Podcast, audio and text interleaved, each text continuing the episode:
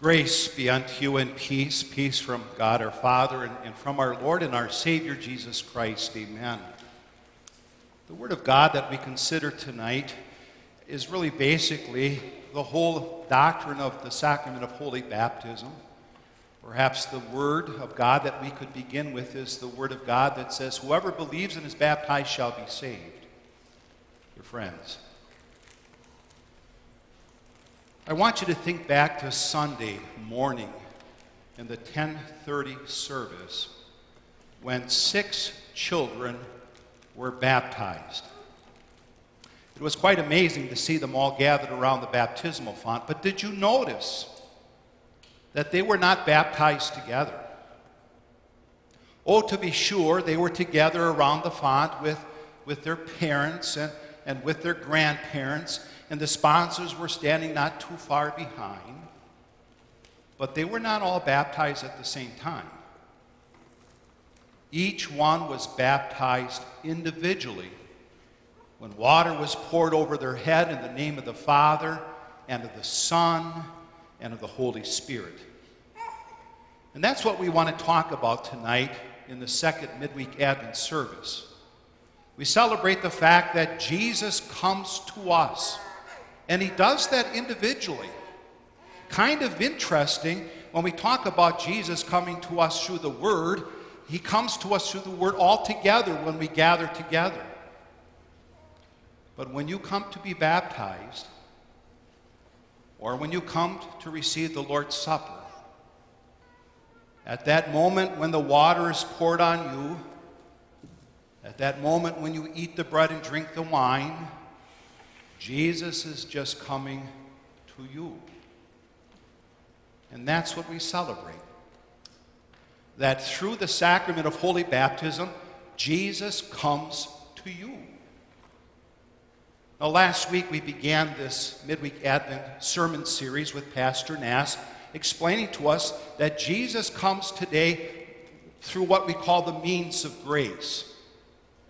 And there are a number of different ways to describe or illustrate what the means of grace are. But this is how I often do it in catechism because this is what was part of the old catechism. It uses the illustration of a water tower. How does the water that's in that big reservoir, how does that come to your home so that you personally can enjoy the benefits of water that washes you and keeps you alive? The answer is the pipeline. The pipes are the means or the instruments that that water comes from the tower to your home personally so that you can live with it and by it. And that's really what the means of grace is. You see, the Holy Spirit has a pipeline by which He comes to our hearts, by which He creates faith, and by which then He gives to us all the blessings of salvation that Jesus won for us the forgiveness of our sins, a new life under God, and eternal salvation itself. And what is the means of grace? It's simply the gospel. It's the good news about who Jesus is and what he did to save us. That's the gospel. And the gospel comes to us in two forms. It basically comes to us in the form of the word, or it comes to us in the form of the sacraments. And Pastor Nass talked a little bit about that, a sacrament. That's, that's not a biblical word, it's a word that the church basically uses to describe what baptism and the Lord's Supper are. And what is a sacrament? Those of you who have gone through confirmation, you know this. It's a good review. A sacrament is a sacred act through which God gives to us the blessings of salvation. And the only sacraments that there are are baptism and the Lord's Supper. And we know that those are the only sacraments because those two things have three characteristics that nothing else has. One, the sacrament is instituted by Christ. In other words, we do it because Jesus told us to do it. Be baptized, eat and drink in remembrance of me. Secondly, a sacrament has a visible earthly element connected with the Word of God. In baptism, the element is water. In the Lord's Supper, it's bread and wine. And then, thirdly, God attaches the promise that through baptism and through the Lord's Supper, He comes to us to give us forgiveness, to strengthen our life, or give us life, and then assure us of our salvation. Well, tonight we want to take a look specifically at baptism. And when I have the privilege of teaching in a catechism class or in the Bible class, I, I like alliteration because it's just a good way to remember things and hang your hat on it. And so tonight, tonight we want to take a look at a number of important Bible passages that speak about baptism, and we're going to try to do that by remembering words that begin with the letter C. The letter C. So the first Bible passage comes from Ephesians, and it reads this Husbands, love your wives as Christ loved the church and gave himself up for her to make her holy. And here are the key words cleansing her by the washing with water through the word. That's what baptism is a washing with water. And perhaps the C word that you could remember is that through baptism, God cleanses us, He washes us from our sins. And with, with Luther, we ask, well, how can water do such great things? And of course, with Luther, we answer it's not the water that does such great things, but it is the Word of God that is used with the water and faith that trusts the Word that's used with the water. So through baptism, God washes away our sins, He cleans us. And unlike other things like our clothes and our hair and our dishes that have to be washed again and again and again, you only have to be washed one time in the waters of baptism. And that washing, that cleaning, lasts your whole lifetime. And it brings us tremendous comfort. Because it reminds us that whenever we fall into sin, and we fall into sin every day and often, we have the assurance that in baptism, God has washed away all sins, not just the sins with which we were born the sins that we commit each and every day, all the days of our life. And if you don't think that the waters of baptism through which Jesus comes to us personally don't bring assurance of forgiveness, then follow me to a hospital bed about 20 years ago in Watertown Hospital, where I was visiting a veteran of the cross a man who served as a pastor for over 40 years. He was afraid to die because his sins were haunting him. Yes, yes, pastors struggle with the guilt of their sin too. And it seemed that no matter what we said would bring him comfort until the day when a classmate of his reminded him, but Pastor, you were baptized as a baby. And from that point on, God has washed you clean. That's what baptism is for us.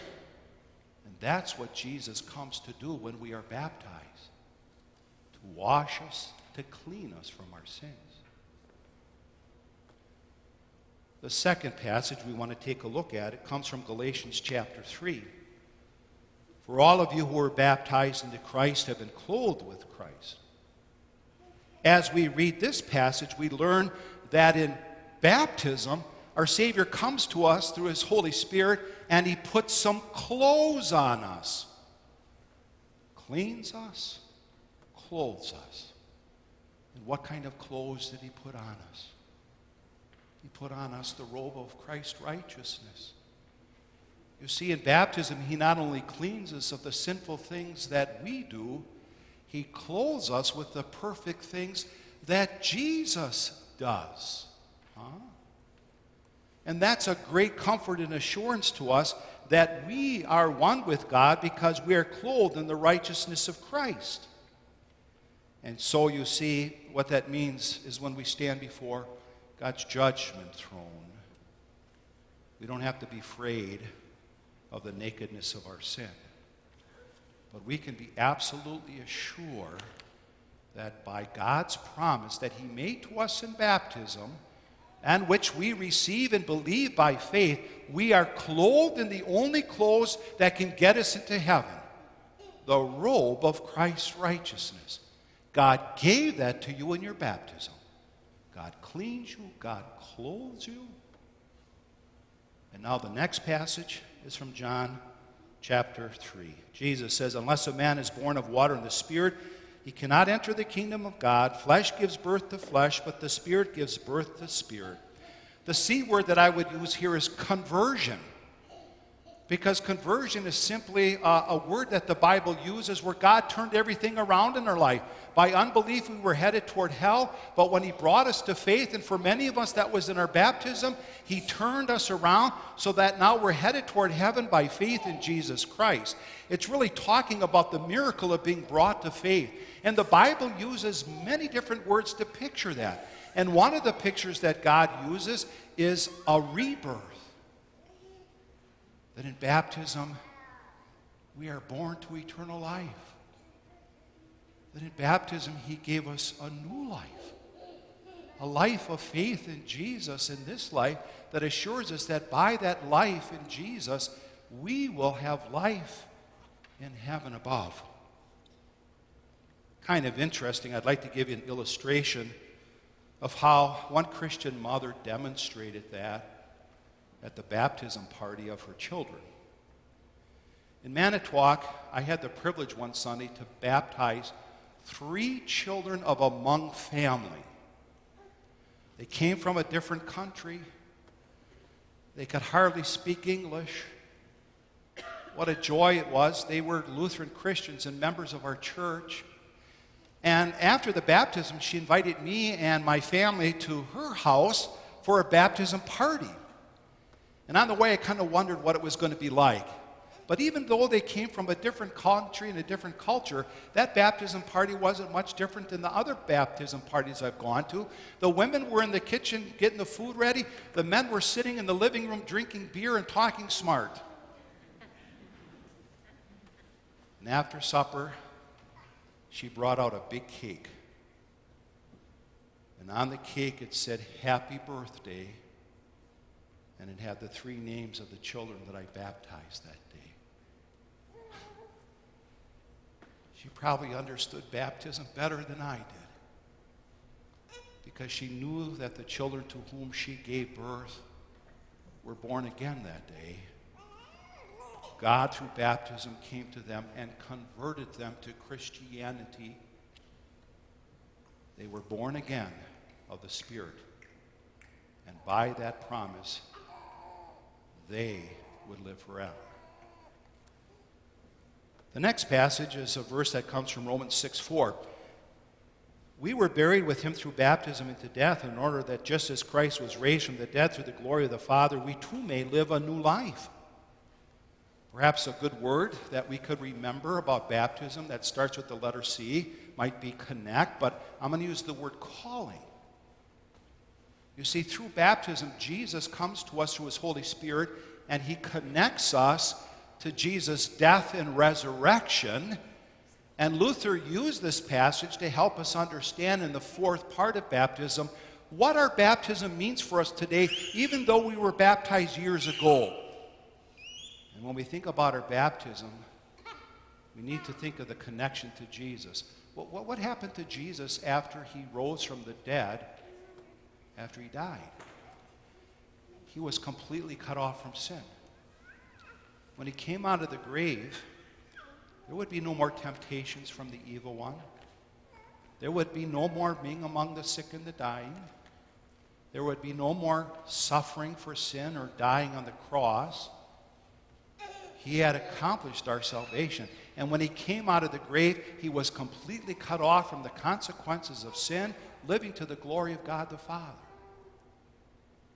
So when we think about our baptism that took place many years ago, we learn with Luther that our baptism is a calling, a reminder that each and every day is a day that we are to bury our sinful nature with repentance, and that each and every day we are to arise by faith and live a new and holy life for Christ Jesus our Lord.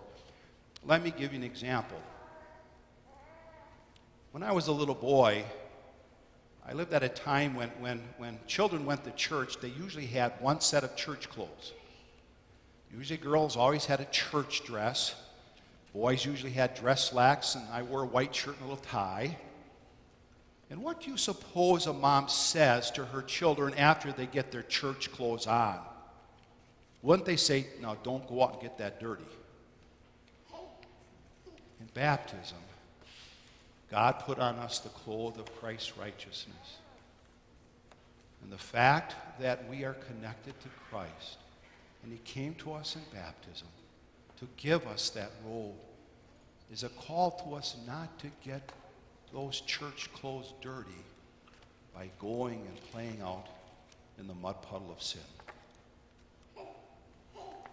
And then the final passage from Titus 3:5. Paul writes, He saved us through the washing of rebirth and renewal by the Holy Spirit. The C word that I think I would like to take from this passage is the word comfort. Through baptism, God saved us, and that is a daily comfort. How so? In baptism, He forgave my sins, He cleaned me. In baptism, He clothed me in the robe of Christ's righteousness.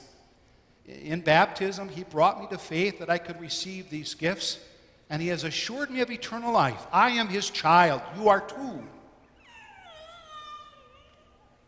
But unfortunately, what happens so often when I look in the mirror of God's law, I see that I don't often act or look like a redeemed child of God. Just like the prodigal son, I need to bow before my heavenly Father and say, Father, I have sinned against both you and heaven. I no longer deserve to be called your child. Have you ever had doubts? about whether or not you're going to go to heaven when you die?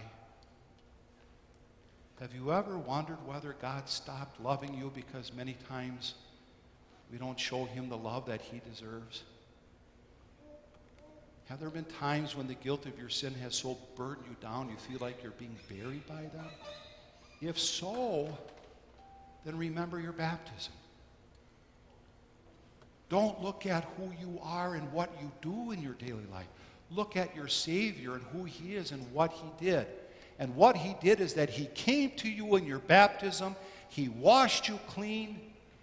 He also gave you His Holy Spirit so that by faith you are clothed in the robe of Christ's righteousness. And in that baptism, which lasts your entire life, God gives you all the comfort that you need. That nothing can separate you from the love of God in Christ Jesus and that you have every reason and all the power to live for Him in this life. And you have God's assurance that you will live with Him in the life to come. That's because Jesus came to you in your baptism. Amen. Please stand. And the peace of God that surpasses all understanding shall keep your hearts and minds through faith in Christ Jesus until